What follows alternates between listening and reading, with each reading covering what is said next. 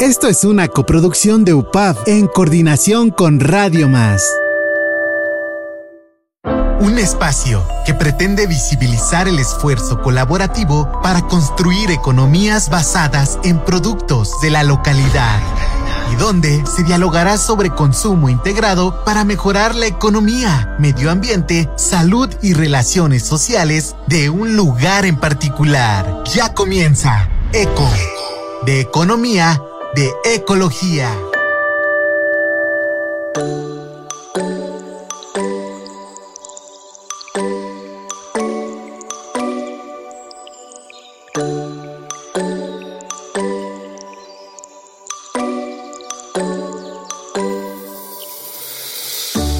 ¿Qué tal amigas y amigos de Eco de Economía y Eco de Ecología? Estamos en un programa más buscando siempre llevarles a ustedes alguien, algún personaje, algo que haya detonado en nuestro entorno veracruzano y hoy tengo la dicha de poder compartir escenario y micrófonos con una compañera desde aquí, desde las instalaciones de UPAP Multimedia, en un nuevo espacio que tenemos aquí en Torre 2020 y que estamos muy orgullosos que te tocó estrenar.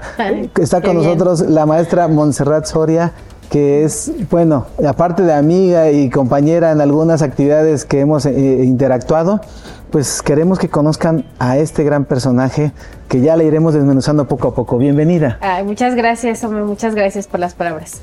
Estamos aquí, fíjate, Monse, eh, con la confianza de que podamos crear un proyecto en donde cada personaje tiene algo valioso que dar. Eh, durante los años, eh, la vida nos ha puesto en muchos escenarios y hemos entrevistado a muchas personas. Hoy por hoy queremos entrevistarte a ti, Monse, porque te creemos una, una, mujer capaz.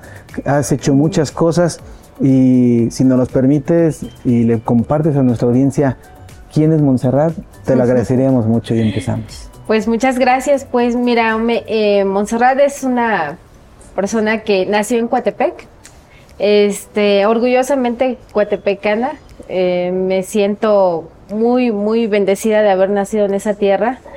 Este, y pues ahí transcurrió, ha transcurrido toda mi vida, He estado todos estos años ahí, em, en, mi, en mi pueblo, con mi gente, y pues em, me ha permitido conocer todo lo que Coatepec ahí produce. Mis papás pues eh, son unas personas de trabajo, no, no son de campo ni, ni, se dedican mucho a lo que yo actualmente me dedico, pero son muy trabajadores. Mi papá se dedica a la cuestión de autos, mi mamá pues era contadora, pero era una buenísima en la cocina, ¿no? Este, como muchas mamás veracruzanas trabajaba mucho eh, lo que la repostería, la salsa, las mermeladas. Siempre la veía en la cocina haciendo magia. Y mm, muy estudiada. Eh, sabía mucho de literatura, sabía mucho de cultura general. Y eso siempre me motivó a dar un poquito más de mí.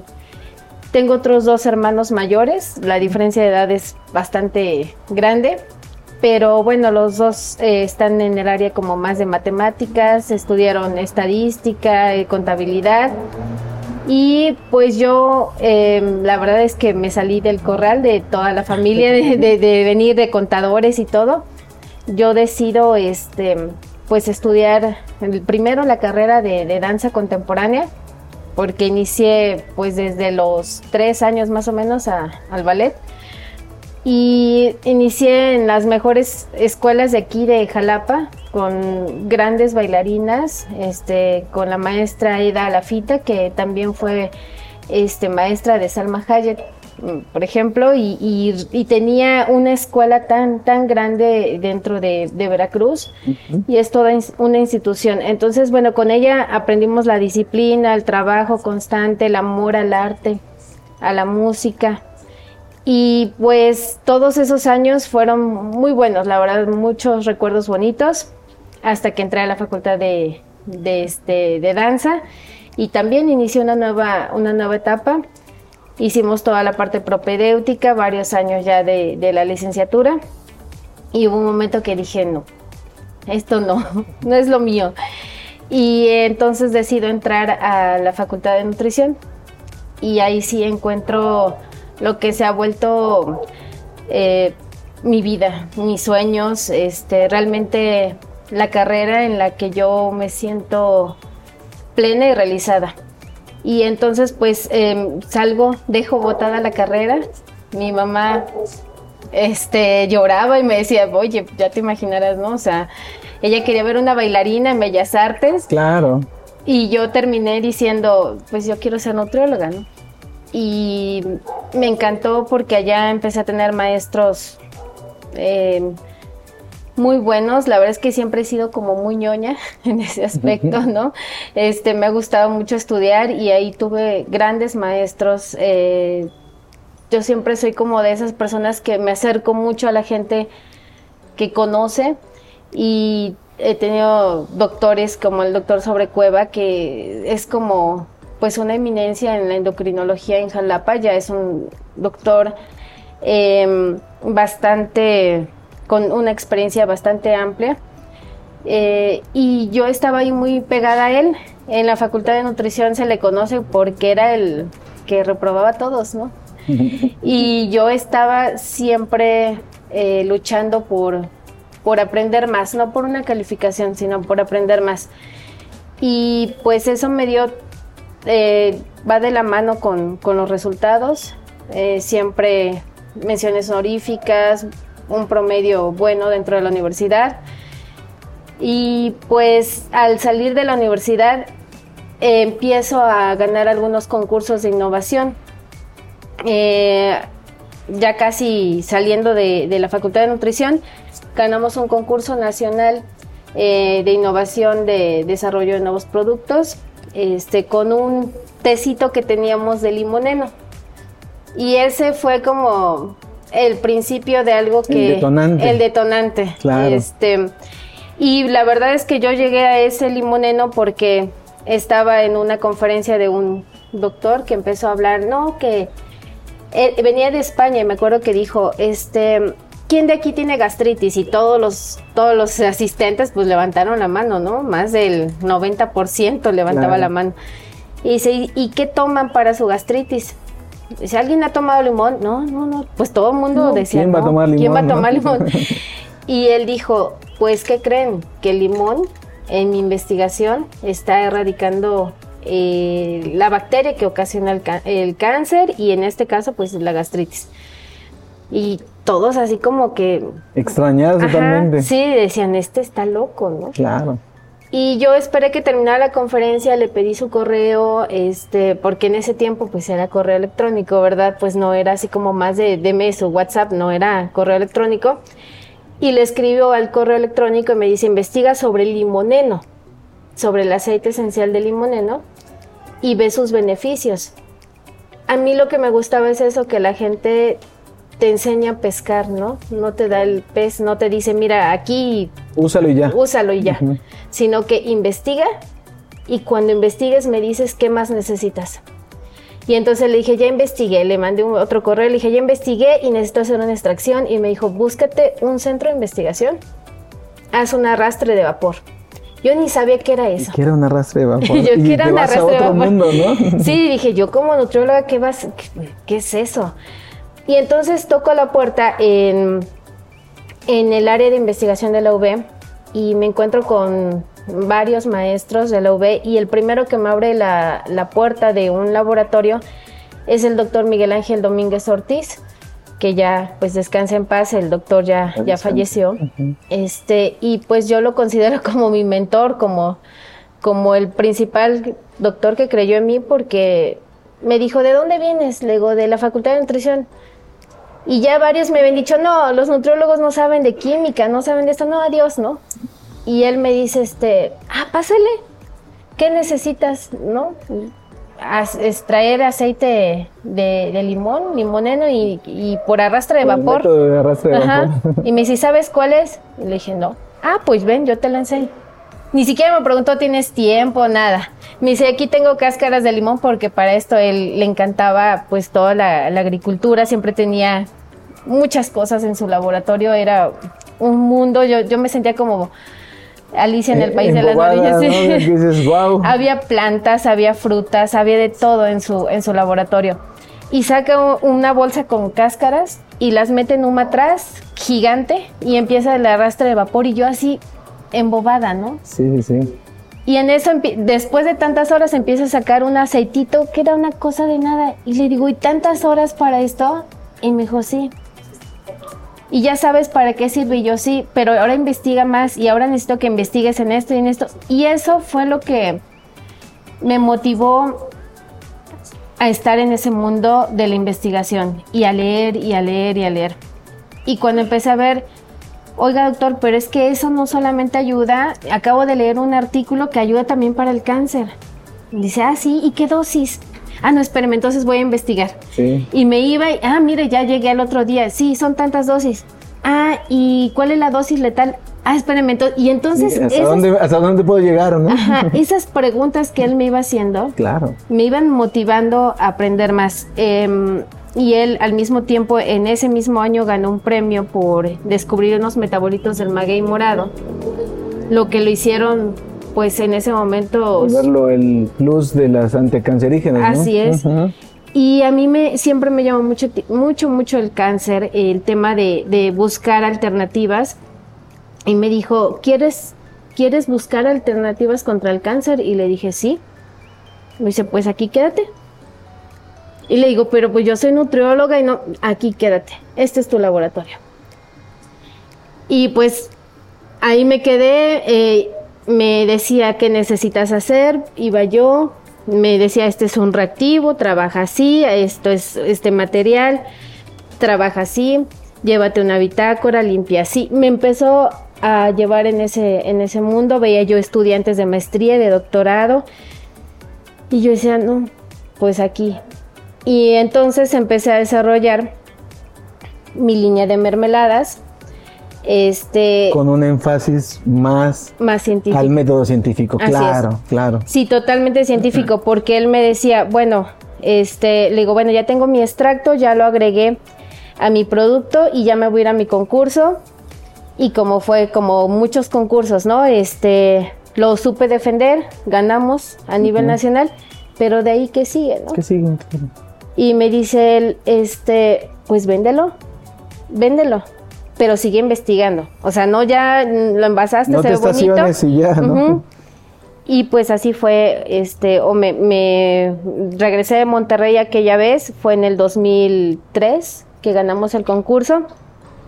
Este, regreso con una compañera y mi compañera pues ya era mamá y me dice, este, pues Yo no voy. yo no voy. Claro. Eh, ahí en es- eh, ahora sí ya me gustó el concurso, pero ya no, eh, ya no. Yo cumplí hasta aquí, ¿no? Exacto. Y este, y empiezo a hacer mi servicio social en la clínica este 10 y en del Seguro Social y en la 11 empiezo a rotar. Y me empiezan a conocer por el limoneno, justamente por el extracto, porque yo les hablaba, pero desde el punto de vista científico, Claro, con dosis. convencías con método científico. Y ahí empecé a ver eh, por, con el doctor Vielado químico, bioquímico, y por acá me decían los doctores, ajá, y en el cuerpo, dime qué enzima es la que estimula.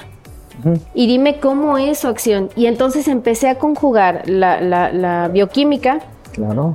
con el metabolismo. Y entonces empecé a descubrir que había todavía un mundo más allá de lo que me habían enseñado en la universidad. Y empecé a investigar, investigar y dije, ah, pero es que también hay unas enzimas en el hígado. Y entonces el hígado, y, y empecé y le platicaba al doctor y me decía, sí, doctor ya lo sabía, sí, pero quería que tú llegaras a eso. Y los doctores allá yo les platicaba y me decían, sí, pero qué bueno que ahora lo combinas con la área química, ¿no? Y bueno, pues se convencieron del producto por el peso científico que le estaba dando. Y fíjate que hasta dónde te llevaba eh, intrínsecamente estabas eh, ag- agregándote a otro mundo igual de bonito que es la farmacología, ¿no? Sí. O sea, porque ya estabas ahora investigando la parte química o bioquímica de una planta, pero ahora cómo era su impacto con el cuerpo humano, ¿no? Así es. Cuando, como lo dijiste en un principio, el concepto del nutriólogo era muy eh, simplista Sí. y que no hemos reconocido los verdaderos valores que tiene el licenciado en nutrición, ¿no? Sí. Porque mucha gente lo, lo estereotipa nada más en, en un dietólogo. Sí. Cuando dices, no, espérame, o sea, el tema de bajar o subir de peso es otra reacción. A mí lo que me interesa es que haya un entendimiento científico y un fundamento científico del por qué se te da un producto, ¿no? Así es. Muy interesante. Sí, y de ahí eh, se me abre otro panorama a mí porque me empiezan a decir, ¿sabes qué? Este, las sesiones clínicas, antes las sesiones clínicas de todos los viernes las daba un médico, una enfermera. El, el R4, el R3, el R2, eh, los residentes, pero nunca, nunca, nunca, nunca un nutriólogo. Nunca. Ni un trabajador social. Claro. Hace, hace, que te estoy hablando, 20 años. Y entonces me dicen, quiero que des una sesión clínica. Y dije, yo si soy pasante, soy una chamaca, ¿no? De 20 años, ¿qué me, qué me van a, a decir a mí? Y me dijeron, sí, este, habla, prepáralo bien y dinos dosis y dinos... Y entonces empecé a preparar un tema que se llamaba alimentos funcionales y que en ese tiempo todo el mundo decía, ¿qué es un alimento funcional? Y yo les decía, bueno, es que eh, ya en, este, en Estados Unidos se conoce, en Japón se conoce y son los functional foods y funcionan así, así, activan tal enzima. Y de ahí me mandaron a traer a diferentes congresos del Seguro Social eh, en el estado y empecé a dar pláticas acerca de los alimentos funcionales. Y eso me dio seguridad para decir que una nutrióloga puede hablar más, más allá de carbohidratos. Yo les Claro. decía, ya no están los carbohidratos ni las proteínas, las grasas, hay este, sustancias pequeñas que te van a ayudar a prevenir otras enfermedades. Y fue cuando muchos me empezaron a voltear a ver y a tomar en cuenta y de repente a mis compañeras que llevaban años y que tenían una trayectoria, les decían en, la- en el pase clínico, ¿y usted qué opina? Y, y era así como que, porque pues antes pues la visita, como todavía, actualmente también ya se empieza a perder eso, el médico va preguntando cómo va el paciente y así, ¿no? Pero nunca le preguntaban a la nutrióloga, ¿qué opinas?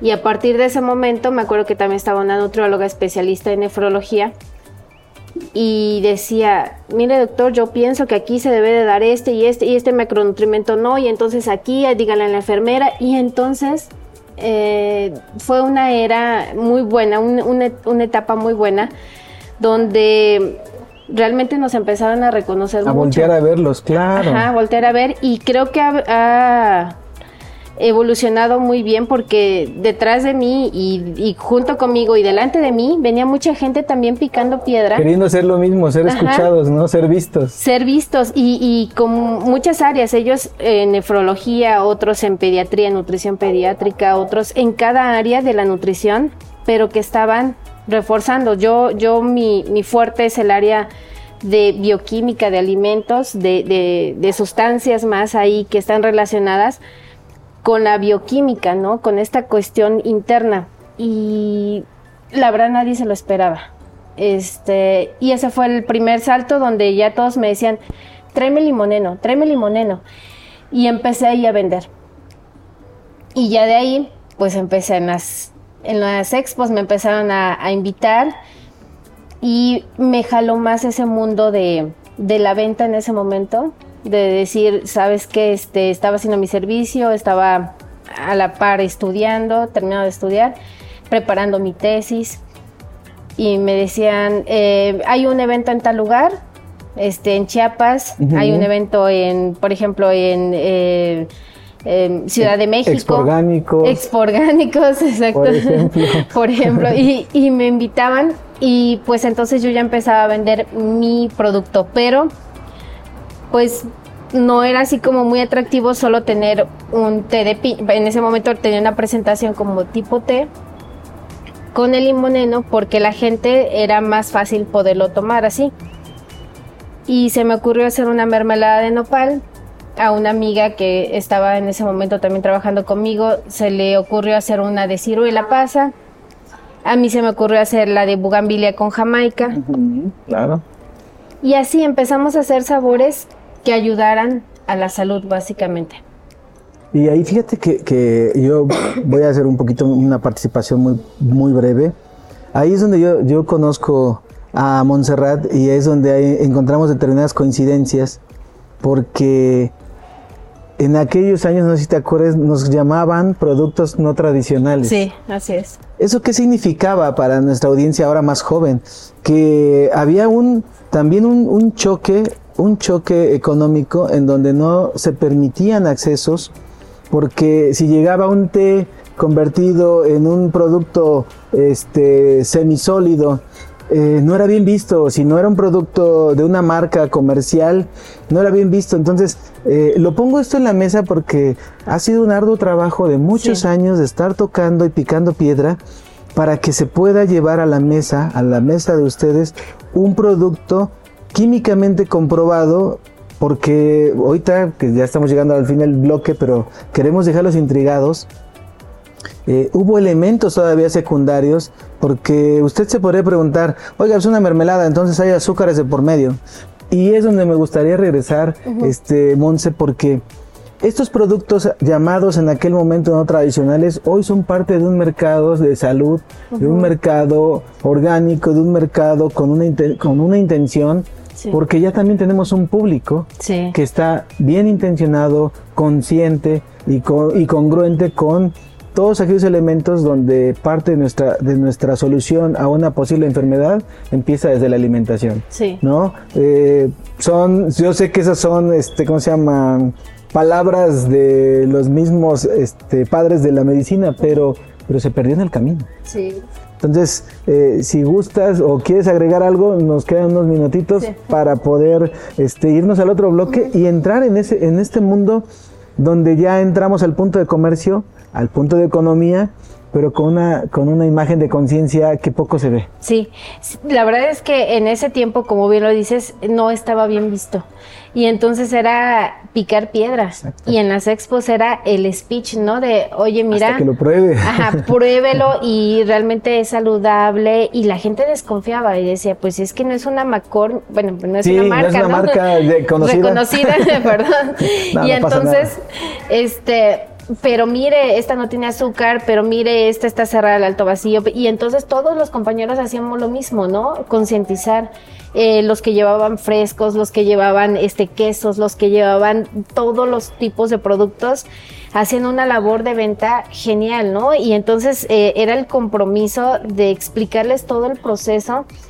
Y eso ha servido mucho porque ahora actualmente la gente nos identifica como que es un producto ya no este no tradicional, sino producto saludable. De mercado saludable. Y ya la gente sabe exactamente hasta cuando lo ve, ah, sí, sí, este, ¿sabes Estas ya las conozco. Estas ya las conozco o ya conozco este pan o ya sé más o menos este cómo debe de ser un producto artesanal y lo valoran. Exactamente. Está está estamos como que en ese proceso de después de muchos años de picar piedra de que la gente ya lo ubicó y gracias a, mucho de, del trabajo, pues de estos mercaditos, de estos, estas expos orgánicas, mm, de, de toda esta publicidad que se le ha hecho a los productores y que en Veracruz afortunadamente hay muchos productores que se ha logrado esta conciencia en la sociedad.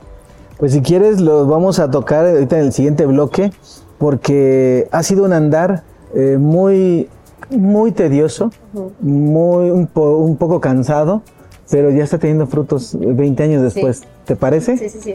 Continuamos con ustedes. Estás escuchando Eco de Economía y Eco de Ecología. Regresamos. Estás escuchando Eco de Economía y Eco de Ecología. Continuamos.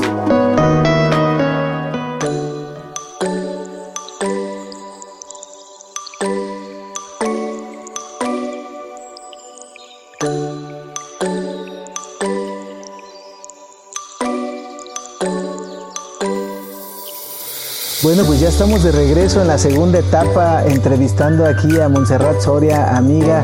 Eh, también fue asesora solidaria en algunos momentos en, naturopatía. Y pues bueno, sabemos que hay aquellos seres que no podemos detener y que siguen en la investigación y que se ha desarrollado en otras actividades y que esperemos que les siga yendo muy bien. Y Monse, estábamos en la charla de, de ese andar de 20 años de, llevar un producto a la mesa de cada, de cada familia con una conciencia y una satisfacción de que tiene un impacto con un método científico y a la vez con un valor nutricional. Que hace 20 años no veíamos, ¿no? Sí, sí, sí. Pues ese es el, objetivo de darles algo eh, extra a, las personas, algo adicional, un plus que no eh, lo encuentran tan comúnmente en el, en el mercado y que justamente yo viendo esto, eh, porque pues también soy mamá, soy consumidora y llegaba a abrir este la alacena o llegaba al súper y decía, esto me voy a comer, ¿no? Y, y a veces yo hacía, eh, em, cuando apenas empezaba Facebook hace algunos años, yo hacía a veces eh, ese tipo de, contenido de conciencia y decía, a ver, esta lata de atún, analícenla, cuánta tiene, cuál, cuánta soya tiene, cuánta soya tiene, este, analicen las marcas, cuál es la más recomendable y lo mismo tratábamos de hacer conciencia detrás de esa mesa. Mucha gente dice, bueno, ¿y qué haces tú siendo profesionista detrás de una mesa? Y me criticaba mucho este, estar vendiendo en Bajos del Palacio o, irme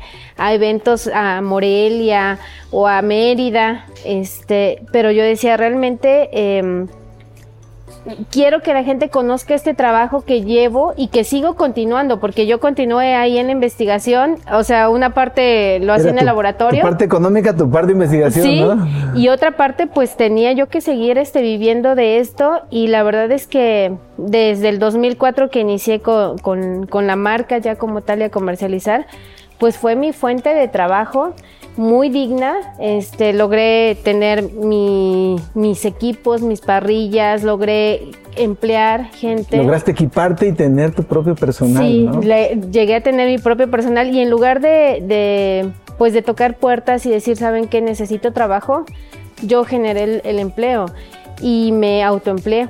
Y eso fue algo que también me, me gustó mucho en su momento porque empecé a ver la reacción de la gente al consumirla a que había mucho diabético, que era un mercado que pues nadie hacía caso en ese momento, hombre, de verdad que no. Eh, ah, eh, eres diabético, ya nada más no comas dulces, ¿no? Sí. Y de repente les decía, tengo una mermelada sin azúcar. Y me decía, ¿cómo crees? Sí, mire, este, es una mermelada que tiene 85% de fruta. Y ahí les empezaba yo a explicar y me decían, ok. Y, y a la par también empecé a hacer investigación ya con personas diabéticas y me di cuenta que pues podía combinar el área clínica y el área bioquímica y el área de todo, este, tesis y todo eso empezamos a hacer. Y detrás de una mermelada, pues sí, había un doctor en ciencias, este, en investigación, que era el doctor Domínguez, este, una doctora que fue mi asesora de tesis, hablando de diabetes, de dislipidemia, colesterol, triglicéridos altos, y que todo esto este, no se iba a curar con la mermelada, porque eso también me gusta hablar. o sea, no, se va a curar. No es una solución. Pero este, también no te va a afectar más, no te va a dañar más. Y con eso, pues a la par seguíamos trabajando algunas otras plantas medicinales. Exacto, era un tema de calidad de vida. O sea, si bien es cierto que, que el diabético no debía de entrar eh, o consumir en exceso los azúcares o de plano no consumir azúcares, tampoco podías limitar porque a final de cuentas este tipo de enfermedades pues también ataca a la psique, ¿no? También viene una demeritación de la persona que tiene esa afectación y que dice, híjole, yo no puedo, yo no puedo, eh, tengo prohibido comer, tengo prohibido este, hacer algunas actividades que, que digan... Eh, qué es lo que buscamos en ella, ¿no? O, ya estoy incapacitado de comer azúcares, o estoy incapacitado de, probar lo dulce, cuando toda mi vida fue en ese sentido. Entonces, si bien es cierto que, tú no vendías una solución de un medicamento, sí podías vender un producto eh, comprobablemente comprobado y, sano a la vez que le permitiera tener una calidad de vida a esa misma persona, ¿no? Así es. Eh, y, no solo yo, hay varias personas que estaban en el ámbito o que están en, la misma, en los mismos grupos que llevan mucho tiempo trabajándolo. A veces de forma empírica, a veces em, pues un poquito más em, metodológico pero hay gente que, que realmente realiza todo, desde postres, este... Eh, sí, una conciencia más general, ¿verdad? Sí, una, una conciencia. Yo veo, por ejemplo, compañeros que, que elaboran queso y que se meten a cursos de prácticas de higiene, y que saben manejar correctamente a sus cabras y que, y que se están capacitando constantemente. Y si de verdad que detrás de, de esa mesita hay mucho conocimiento, hay mucho trabajo y vale, vale la pena o vale eh, la alegría, más que la pena, la alegría comprar un producto y disfrutarlo y decir, pues sí, tal vez este me cuesta un poco más económicamente, pero sé que en mi cuerpo va a estar bien, ¿no? lo va a recibir bien porque no es un queso como los comerciales o no es este una salsa como las que venden enlatadas, etcétera. Que se hacen en masa y que no importa el importa volumen, no calidad, ¿no? Exacto. Y, y la verdad es que pues eso es algo que, que yo he aprendido en, en todos estos años de, de ver cómo como muchos compañeros también siguieron creciendo, siguieron eh, estando en, mercados ya un poquito más, más amplios, eh, exportando incluso sus productos y también hay algunos que no han bajado su calidad a pesar de que ya crecieron, ¿no? Sí, a pesar de sus volúmenes siguen conservando su esencia. Así es. Y también gente nueva que llega. Y eso es algo que me da gusto porque pasa lo que a mí me dijeron en algún momento, ¿de qué sirve la investigación? Si no lo vas si a... se va a quedar en, el libro. Ajá, si no lo vas a vender. A desarrollar, claro. Se gasta muchísimo dinero en investigación. Em, y de repente dices, bueno, ¿y por qué no está aquí, no? O sea, ¿por qué no? Eh, hay mucha gente que investiga acerca de desechos de café, ha desarrollado productos de café o de desechos, este, eh, por ejemplo, orgánicos de, de frutas y verduras con excelentes resultados y no los venden. Claro. O, cuestiones este, mm, eh, de ingeniería. Eh, yo conozco una señora que tiene un proyecto buenísimo, una investigadora con una alerta de, de, incendio, pero es tan sensible de que detecta desde lo mínimo de gas, de fuga de gas en una casa, hasta niveles más altos. Y está tan bien probado su sensor que, que bueno, es de alta calidad y no lo vende. Fíjate que, eso que dices es muy cierto. La, una de las problemáticas que genera en un país la, fuga de cerebros es que no llegamos al hecho. Eh, ahí es donde viene la parte importante en donde yo considero que para esta entrevista tú, eres un caso de éxito que queremos compartirle a nuestra comunidad de aprendientes. Por ejemplo, tenemos licenciaturas de agronegocios, tenemos la licenciatura de, enfermería, tenemos la licenciatura de, de trabajo social, tenemos tantas y tantas licenciaturas que deberíamos de motivarlos. Imagínate, yo lo estoy pensando así y no sé nuestro público lo que opine, pero yo te, yo te veo y te escucho eh, y admiro la parte que puede ser motivacional para que nuevas generaciones lleguen al punto de desarrollar sus proyectos, porque hace rato lo dijimos, ¿de qué sirve que se haga investigación, investigación si, si se queda en el libro? Eh, lo que estamos desarrollando nosotros, más o menos para contextualizar a nuestra comunidad, eh, viene de, formadores, de investigadores, de empíricos como Bill Mollison, como John Gibbons, como, bueno, tantos y tantos personajes. Tenemos personajes todavía vivos y, cercanos. Está la señora Gapo de, Manantial de las Flores, que para mí en lo particular, le mandamos un saludo y un abrazo, es una eminencia andando porque todo aquel personaje que tiene la capacidad de observar te va a permitir abrir horizontes. A ti como, como, como este, formadora disciplinada por las artes, eh, después te llevó a que la educación se volviera un elemento importante. Tú dices, no sé qué me pasó porque tenía yo mucha facilidad. No, pues tenías disciplina.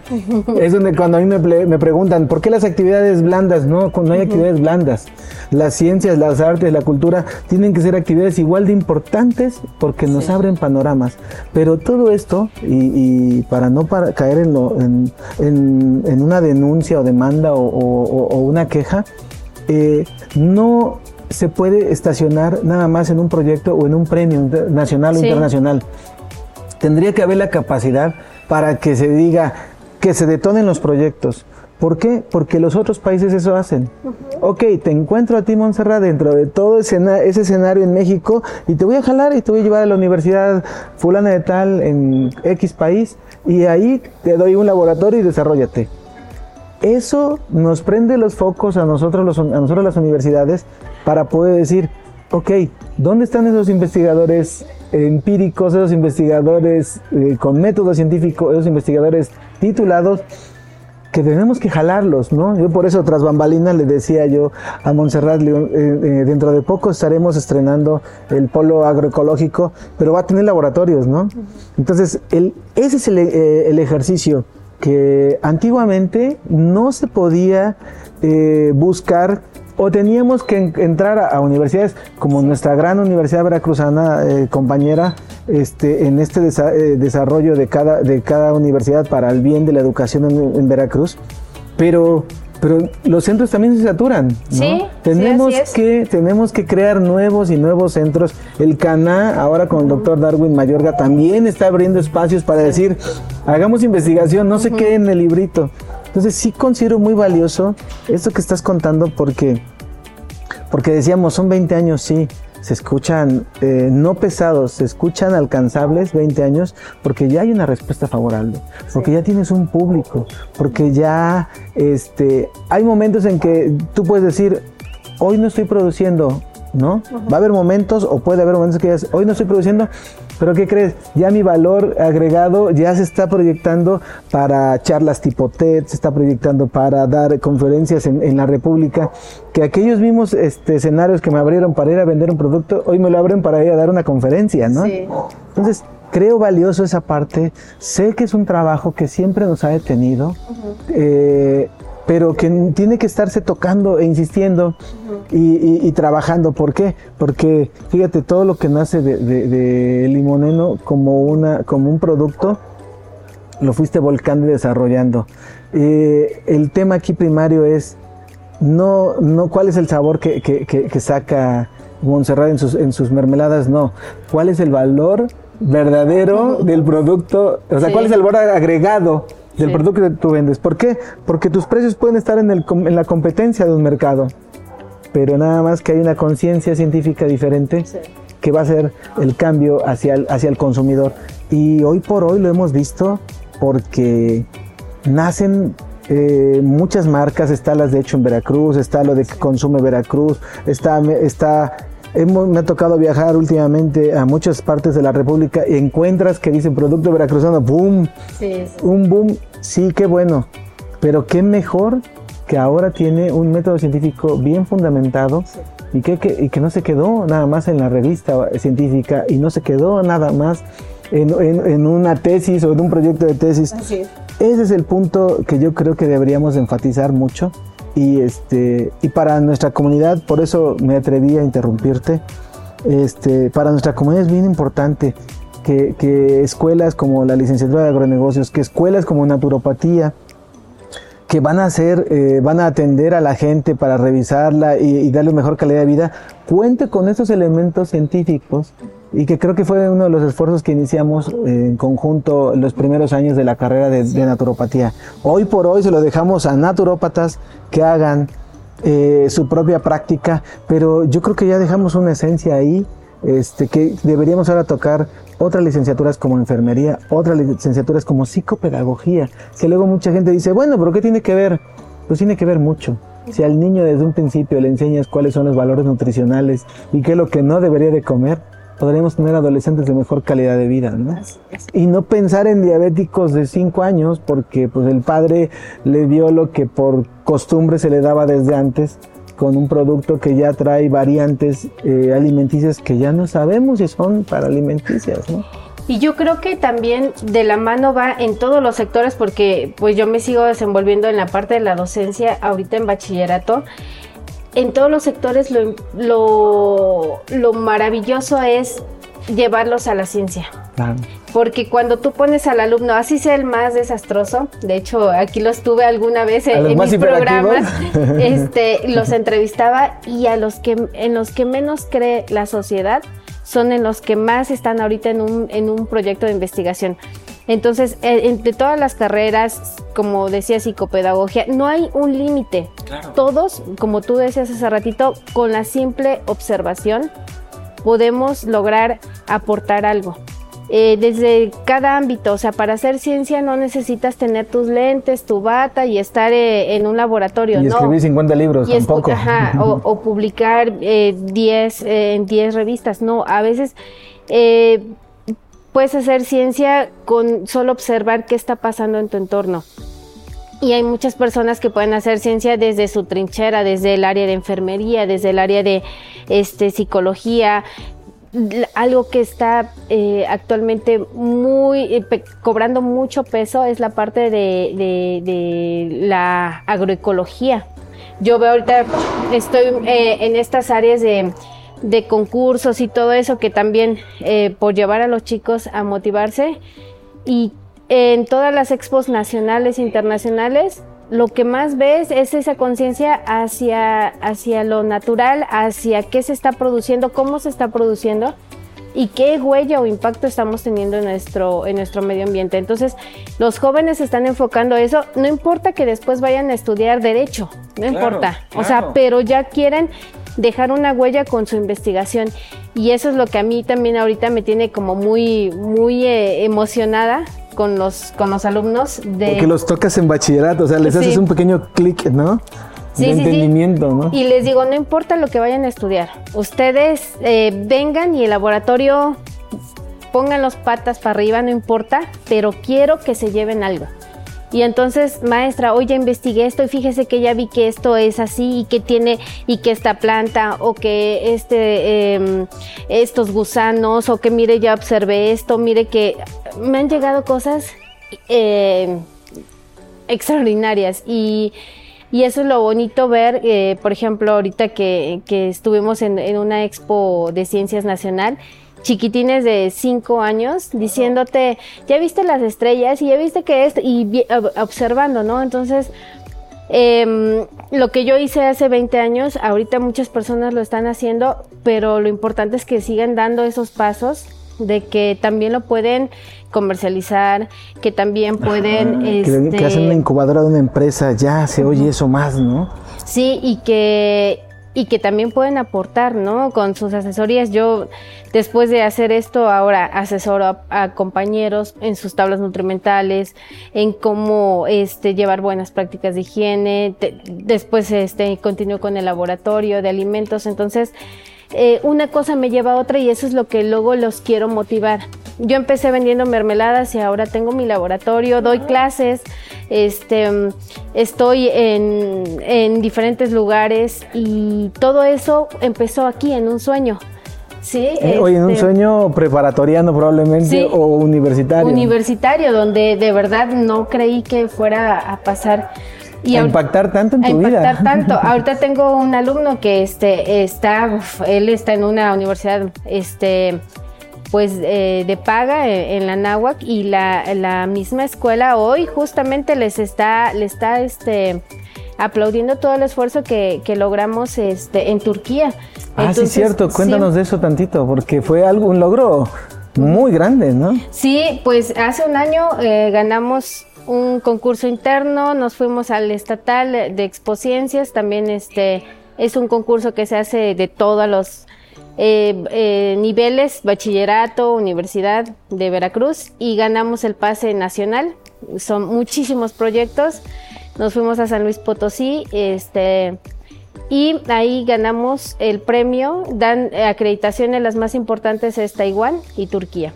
Y ganamos el de Turquía. Ajá. Y pues estuvimos en noviembre del año pasado, hace unos, unos meses este, hace dos meses, ¿no? Aproximadamente, en Turquía. Y en Turquía participamos con compitiendo contra varios países, este, Dubai, por ejemplo, este, em, Taiwán, em, los mismos de Turquía, países de primer mundo.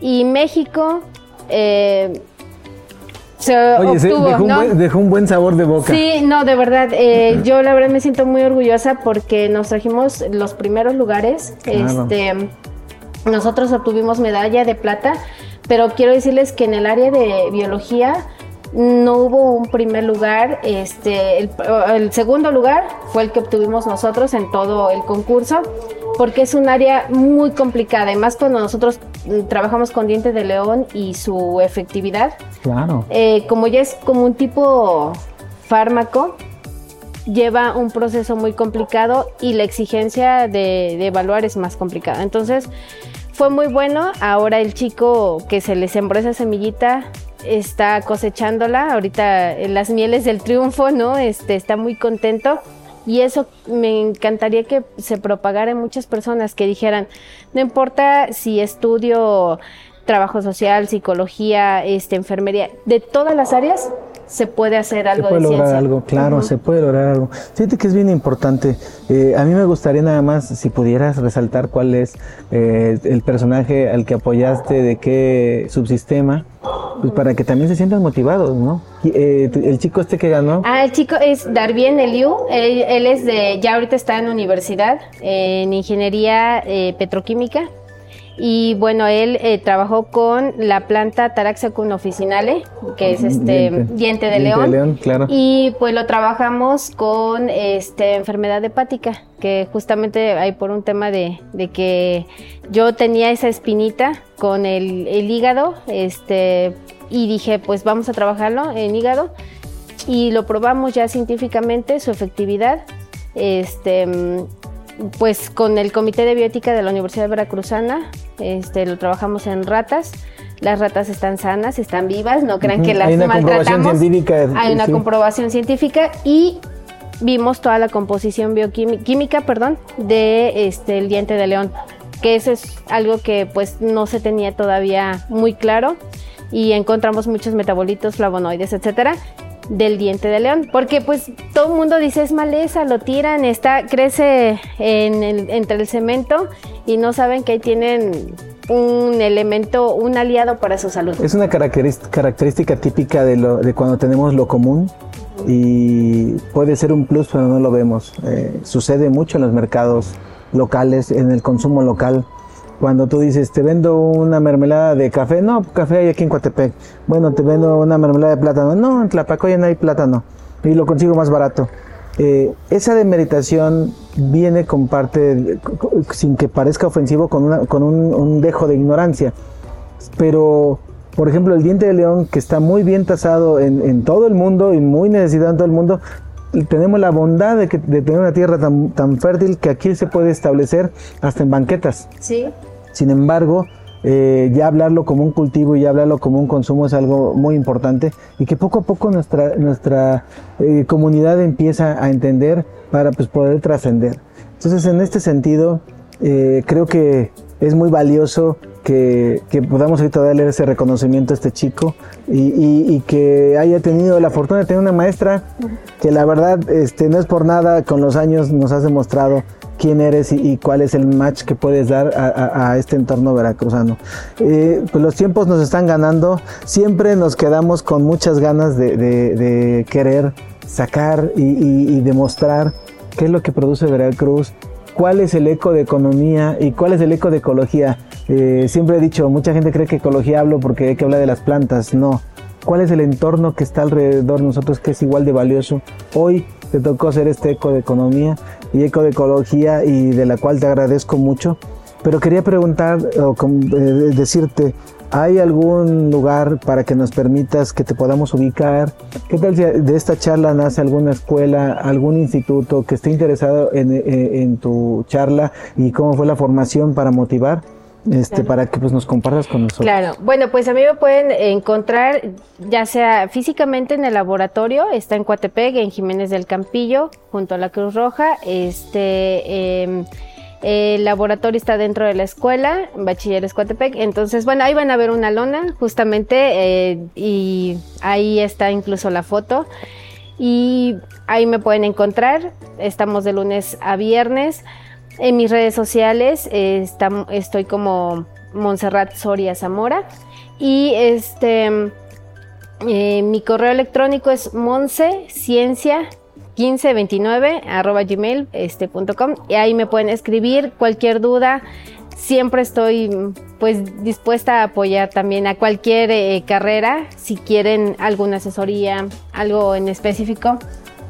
Este, que se acerquen. Que se acerquen, definitivamente aquí estamos. Qué gusto. ¿Algo que quieras agregar aparte de esto? Pues eh, que se dediquen a observar. Bueno, pues esperamos que haya sido de su agrado esta entrevista y que pues aquí desde UPAP Multimedia estamos siempre buscando que sea algo que sea para la educación y la formación de cada uno de nuestros aprendientes de la Universidad Popular Autónoma de Veracruz. Desde las instalaciones aquí en la azotea de Torre 2020, espero que nos puedan seguir y nos pueden consultar en nuestras redes sociales, desde UPAP Rectoría, eh, las eh, este, redes de, de multimedia, Facebook, TikTok, para que nos puedan seguir, estamos en Facebook como arroba upap.edu o en nuestra misma página este, de UPAP Multimedia como eh, en, Instagram como arroba upap rectoría. También en TikTok como arroba y en Facebook arroba upap.edu. Estamos para servirles y espero que de su agrado. Esperemos sus comentarios. Hasta pronto. Nos vemos en la próxima emisión de ECO, de Economía de ecología, en donde sabemos la importancia de formar parte de la compra local y la economía basada en la comunidad, como el desarrollo de sistemas de alimentación locales, los cuales tienen beneficios al medio ambiente. Esto es una coproducción de UPAP en coordinación con Radio Más.